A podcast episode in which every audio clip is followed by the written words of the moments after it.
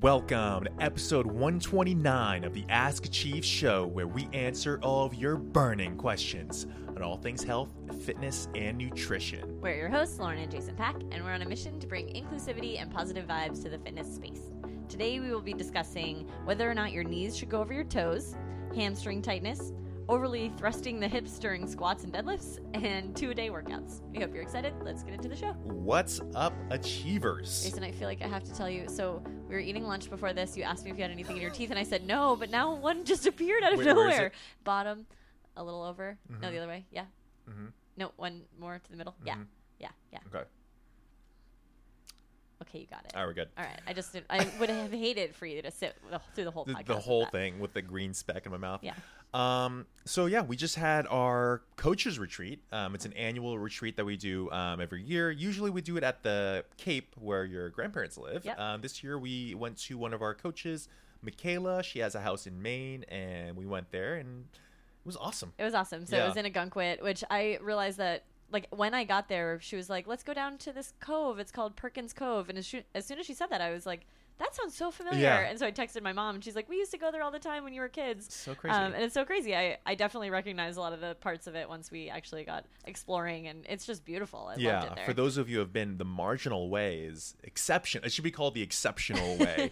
uh, the marginal way is kind of like a, a path along the the coast, right, Yeah. or the shore. Yeah. Um, and it just is really scenic, really beautiful. Like it's just surprising that you can get those types of views, like just in Maine. It's Yeah. like just an hour away from us, uh, a little more with traffic, obviously, but um, it was great. Good time bonding with our coaches. Mm-hmm. Um, the weather was amazing. Um, everyone was just in a really good mood and like it's just cool. Yeah, It was it was awesome. Yeah. It was really awesome. Everybody was in a good mood and also got like super vulnerable, and we Mhm. all cried. Yeah. it's like all the feelings and all the emotions. Literally, the cards that we got, everybody said all the feels on the Yeah. front, and I thought that was appropriate because we're always like all about all the feels, but then it was truly the theme of the weekend. so- yeah it was cool to it's just cool to look back on it and like we were talking about everyone how everyone is like just has such a unique personality their Mm-hmm. own individual but we all come together with this common profession common passion for um, making just like a positive impact through health and fitness and it's just really cool to just have united this team and we Yeah. feel pretty pretty confident that we can do a lot of things with this team yeah, it's, it's, it's awesome pretty special. Yeah. so very cool. Cool. So we're moving on into some of the topics. I think the last podcast was well received, so we'll we'll try this format again. Yeah. Less Q and A and more kind of like general themes that we've uh, been asked about, or just kind of are interested in talking about. Yeah. So one thing that I wanted to ask you about Okay. that comes up to like people come up to us at the gym with this a lot of the time, Mm-hmm. and people ask us on uh, Instagram as well. Is my hamstrings are always tight no matter how much I stretch them? Um, that's like so common. Mm-hmm. Yes, And very common. People who say that oftentimes. We like test their hamstring flexibility, Mm-hmm. and their hamstrings aren't technically tight a lot right. of the time, right? So, yeah, can you and kind usually of build on that? if that's the case, if they've been stretching like forever and their hamstrings are always just chronically tight, and then we go check them out and we just kind of like just passively raise their leg up to a certain point and they're like kind of like all touching their head basically and they just feel that sensation of being tight. Um, it might not be that the actual hamstring muscle is actually shortened. It's more the brain has given you some sort of perception that you're feeling tight. Right. and when that happens it could be a matter of either being short or also it could be a matter of um, just being in a position where you're constantly using that muscle and when that's the case, usually for hamstrings, usually for like calves and lower back, what a lot of times what we see is people having some you know, uh, different either postural situations or just the way they kind of like um, stand and carry themselves. And so let's say you are at home listening to this, just stand up tall for me. And then from there, just lean your body as one complete unit very slightly forward. And when you do that and you do it more and more until the point where you're almost about to tip over, you'll start to notice that your feet, your calves, your hamstrings, your lower back, they all seem to want to just kind of like grab and get tight and engaged. And that at a surface level, what might be happening. And so, what we always teach our members at Achieve when they're squatting or they're deadlifting or doing any form of exercise, we want them to stand tall. And usually, standing tall means for a lot of people slightly forward. We want them to be slightly back, standing up tall with their head up tall. And that usually gets them to a point where everything can kind of relax and work optimally. Yeah. Yeah. And I think that there has been a trend in, once this got kind of figured out in the fitness industry and, and from coaches side of things a lot of people are like oh your hamstrings aren't tight. Yeah. like it's just in your head. You just think they're tight. But that's not Right. actually helpful because a person feels like their hamstrings are tight even if they're not shortened. And i think that we get so caught up in like the um the minutia or like the detail of the word that we're using like Yeah. they're not tight. They're not tight. They're not tight. But that doesn't help the person right, Right, if yeah. they're like but why are they why do they feel tight? Yeah. like i don't you're not explaining anything. So by kind of explaining to them like they might not be technically short, a shortened muscle for you but you are feeling like they're tight because they're always turned on. They're Right. always being worked. They're always being used. So they're just like tired essentially. Um, and so that's why you're feeling what you're feeling. Yeah. um, but lucky for you all we have to do is kind of like address things from a postural standpoint. We don't have to worry about constantly stretching because once we do address that posture then we don't have to continuously address it we don't have to foam roll it every day we don't have Yeah. to stretch it every day because you'll just naturally feel a little bit better Absolutely. And this can be like compounded by, you know, the common postural terms that you hear like anterior pelvic tilt or forward head posture or rounded shoulders. All these things pull you slightly forward and that's the reason why a lot of people feel a lot of tightness back there. And that's not to say these postural situations are uh, bad or cause pain, but it does change the whole length ten- tension relationship um, with your whole muscular system. And so, if we just bring you back to a slightly more neutral posture, it might help alleviate things and you're all better for it. yeah Cool. cool Um, second topic or question is um, oh, someone asked this recently. They were asking if the reason why they see so many people um, on social media, especially, really aggressively pushing their hips forward and really tucking their hips under at the top of their squats and deadlifts. Yeah. Um, and we see this all the time. And it usually comes from a lot of things like this that get really exaggerated. They usually come from a really well intentioned cue. Mm-hmm. Yep. Um, and so for this one, it's definitely the cue to engage your glutes. Yeah. Right? Like at the top, we're thinking about squeezing your glutes as tight as you can because we want them to be involved in this movement. We want, some people are really looking for glute gains. They want to like Yeah, grow that muscle. And so they're aiming to get as much glute activation as possible. And by posteriorly tilting your hips, you are going to be able to engage your glutes Right, better. yep. And so that is sort of where that kind of started. It's like, Mm-hmm. well, if you tilt your hips under a little bit more, you'll get that glute activation. You might grow your butt a little bit bigger. You might be able Mm-hmm. to engage, make that muscle a little bit stronger. And so it started with that. And then I think over time it got just like more and more aggressive and more and more aggressive. And now you see people just like crunching their entire body like toward each other and Yeah. like really tilting their hips under. And it comes to a point where it actually just posturally isn't an ideal situation. Yeah, right, I think um. I think we we like that cue, especially at the top. But yeah, it became uh, if something is better, even Do more, is better, right? and so it gets more and more aggressive of a tilt, and we're fine with it as long as other things don't get um, affected Yeah, because of it, yeah. right? So if we start to see an aggressive hip tuck lead to an aggressive chin tuck at the top, Mm-hmm. you know, that's when we want to step in and kind of like, hey, let's stand up tall. Let's still have that in glute engagement, but have it be a little bit less so, and the overall movement will be better for it. Right, exactly. And I think that from for you and I, from our standpoint, we're typically working with people where we're trying to just help them move better, Mm. feel better. And so maybe somebody who's going for a bodybuilding competition who really needs to strengthen or really needs to actually physically grow that muscle, they're going to do things that might be a little bit like not necessarily ideal from a movement standpoint because they're trying to focus solely on this muscle. Mm-hmm. Yeah, yeah. But for us, for the most people, for the most people we're working with, they're trying to move better. So by p- forcing them into this like really tilted posture,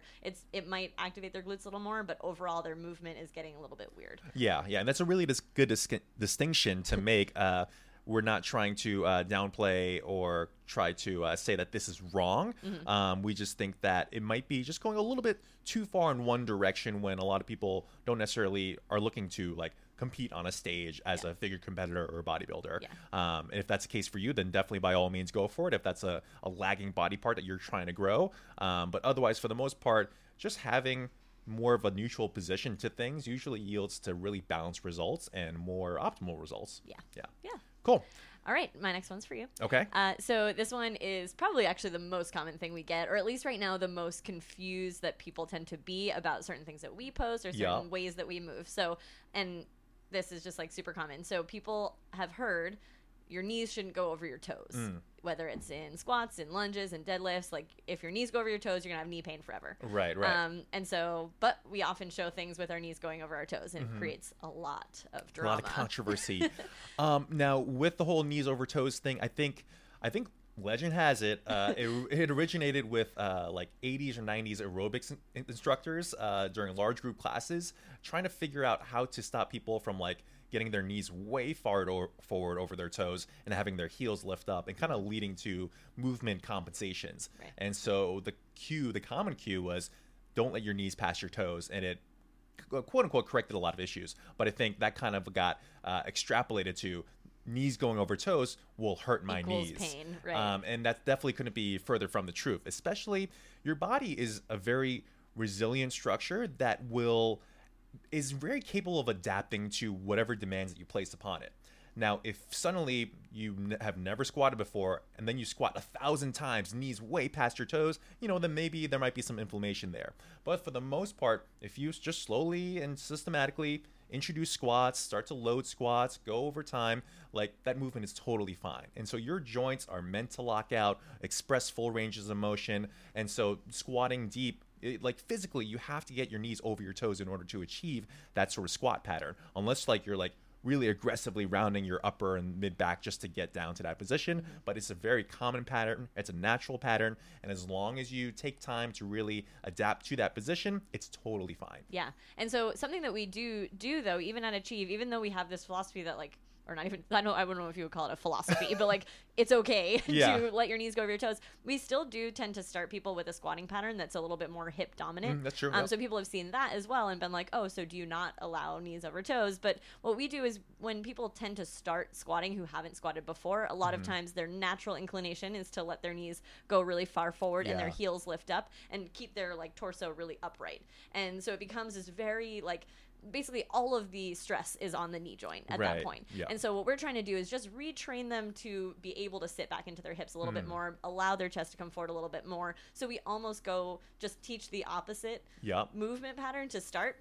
And then gradually over time, depending on the implement that they're holding or using, we Right. start to say, okay, now let's try to be a little more upright with your torso and let your knees go a little further over your toes. We just sort of go from this more hip dominant pattern to this more um, upright knees over toes pattern. Yeah. But it, like you were saying, it's a very gradual process. So we don't go right to like a heavy over barbell overhead squat, knees way over toes when somebody's Right. been sedentary for years. Yeah, that's a very good point. Yeah. Um, and yeah, it's, it's definitely, it's basically solving the problems that the aerobics instructors felt right away. But, you know, logistically, we have a easier time of controlling the situation. Mm-hmm. But yeah, I imagine that if you're kind of like a step instructor back in the day, like you have 50 people in your class, like, yeah, an easy thing to just Easy say is thing- keep your knees yeah. back, right? Yeah, exactly. Um, so yeah.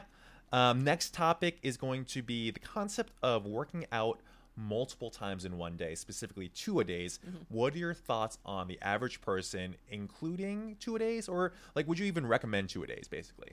For just the average person, their goal is to just feel better, be fitter, be stronger. Yeah, yeah, just your average person.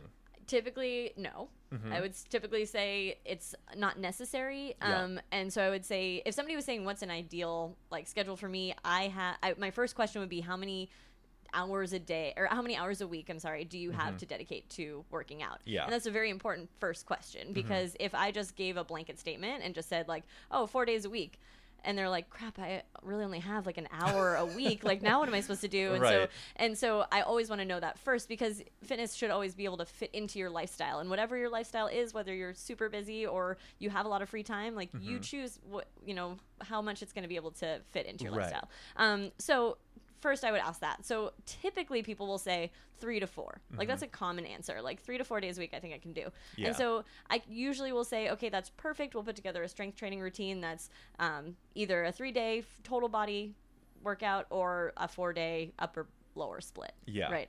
Um, so sorry, that's not even. I'm not even really answering the question. I guess like that's just an, an ideal workout. I guess what happens is a lot of people don't have the opportunity to be asked like, "What do you want to do?" or "How much do you want to work out?" And so then they just hear like on the internet or whatever, like you should be doing two a days. You should be working yeah out twice they a day. hear like their favorite athlete or their favorite like competitor of some sort uh, working out twice a day or even more and so they're like oh in order to get the best results that i can i need to work out that many times a day Yeah. right and you know the thing that isn't being taken into account is just overall recovery oh, okay. now, if yeah. you are a CrossFit Games competitor, if you are an elite swimmer, Olympian, like whatever it might be, you can recover from all those stressors placed on your body because you've slowly over time since the time you were like eight years old have been training for this one sport and so now you can recover from those imposed demands um, but if you're just the average person suddenly you go in to the gym or whatever and start training twice a day your, your muscles your body just is not prepared for that from a, just an overall load standpoint Yeah. and so in that case we definitely don't recommend it because like you just mentioned people have three to four days a week um, really max to work Yeah. out and then they slowly just kind of like um, it just becomes too much of a time commitment for them Right. Yeah, yeah. Um, mm-hmm. Now I understand a little bit more of what you were saying though about like what what a two a day would kind of like mean for the average person. Like Yeah. and so the one one area that I would say if you are like I want to do 2 days, I have the time, like Mm-hmm. I have all that time, I would make sure that for some people want to cross train um, like strength training and aerobic training. So some people are training for a marathon, but they also want to make sure that they're still strength training. For Mm-hmm. Right. people like that, I will sometimes say um, if you like, they're already somebody who's obviously extremely committed to doing fitness every day. Like if you're training for a marathon, you have to pretty much be willing to run almost every day. Yeah, that's true. Um, so if they're wanting to then incorporate strength training in, they're saying I have the time. When should I do it? Hmm. For some of those people, I might say, why don't you strength train or why don't you run in the morning and strength train at night or something yeah. like that? Because sometimes doing a long run followed by strength training or vice versa is just going to be too much back to back. So that's when I might say split that up into two workouts on one day. yeah that's a Um, very good uh, distinction there But It's- that's really like one of the only t- times. yeah i think running of. like really suits itself well for that um basically like anything that's like kind of like a low intensity like steady state activity Yeah. like running Yeah. um, maybe rowing uh, biking hiking things like that Yeah. um, that could definitely fit um, still going to be really taxing but yeah for the majority like if you're going to be a marathon runner like you're going to be putting in a lot of hours anyway yeah, so, you're already committed to like, like, it's already factored in it's going to be part of your day almost every day. Yeah. So, but I like what you said about like the. I, I never really thought about it that way. Of like you've been if you're an athlete and you've been practicing four hours a day every day for your whole life, then that's just your normal. Mm-hmm. Yeah. And so like I was just thinking about gymnastics practice, and I was like, wow, when we I was since I was eight years old, I was working out from after school until 8 p.m. yeah straight and every single day. Like if I tried to do that now, I would actually die. Like I don't Yeah. think I could physically do that and to the level that we were doing it. And so yeah, it's such a good point. Like you don't don't compare yourself to the way you used to be. Don't compare yourself to other people who are doing your sports professionally, things like that. Like Yeah. it's just a different life and a different thing that they're trying to accomplish. And they've been building up to that throughout their, their whole life. Yeah, a good example um, is our coach, our head of program design at Achieve, um, Ted. Mm-hmm. He started off at Achieve and he started off with three total body workouts per week. Um, and then from there, he moved on to four. It was actually four total body workouts per week because he was training for Olympic lifting specifically, which inherently requires your total body. Um, and then from there, he got to a point where progress was stalling. So he had to up it up to five days a week. And then from there, he is pretty much doing six days a week. And then from there, obviously, you can't work out seven days a week unless like that's your full time job of being a professional athlete and training that way. He had to start incorporating some more workouts uh, twice a day. And so at this point, now I think he's doing five two a day workouts per week. He built up to that point. Um, but that's really because every time you hit a plateau, the lo- next logical conclusion is to do more. But so many people can really maximize pot- their potential for quite a long time, for years and years and years, working up to three to four times a week, that we just don't really find the need to recommend that approach. Yeah. Um, unless you're training very specifically specifically for something, you have the means, the logistics, the resources, the time, all that to actually cope with that. Um, and so we can pr- pretty confidently say that we wouldn't recommend it to most people. Yeah. all that to say. All that to say. Yeah. Yeah. So yeah, that's it for our topics. Now we've got a little segment called "Stories That Will Make Your Heart Sing." So. Um, last week Lauren uh, presented the first one. This week I'll do one, and I'm just pulling up my phone here just to make sure I get the story right. So um, there is this uh, youngster from El Dorado, Kansas, and he was diagnosed with a rare genetic disease called xeroderma pigmentosum, which means that he's actually allergic to the sun. oh wow. So every time he's he's he's only three years old. Every time he goes out, or he was three years old. Sorry, when he got diagnosed. Every time he goes out, like he has to be completely covered, um, and s- from like head to toe. And so he usually doesn't really go out all that much. Um, the community uh, one day all came together and they partnered with uh, the National Organization for Rare Disorders, NORD. and they actually got every single person from the community together firefighters, police officers, the school, his uh, schoolmates, his classmates, teachers, parents like everyone in the community all got together and they gave him one night as his day. So like they flip flop night and day together. awesome. um, and so yeah, th- there's a video that accompanies it, but it's really cool to have like. I mean, there's like hundreds and hundreds of people at this thing. There's kids, like they're jumping into like public swimming pools that are supposed to be closed, but it's Oh open for during nighttime. So um, I thought that was super cool, and just like it really shows the importance of community and social support, and yeah, just how much that means for a kid too. So yeah. Oh, I love was it pretty so much. Stories was that'll make your heart sing. one. Ugh, what a great segment! I'm Yeah. so happy we're doing it. I hope our listeners are too. But if not, it's at least just a selfish thing because Yeah. I want to hear feel good stories every day. Yeah. Ah, awesome. Well, thank you all so much for listening, and thanks for sending us topics. If you have any topics of discussion or questions for us that you would like us to address in the podcast, you can send them to us at Achieve Fitness Boston on Instagram. If you like the podcast and you wouldn't mind leaving us a review on iTunes, we would be super grateful for that. And until next time, peace love and and muscles. muscles.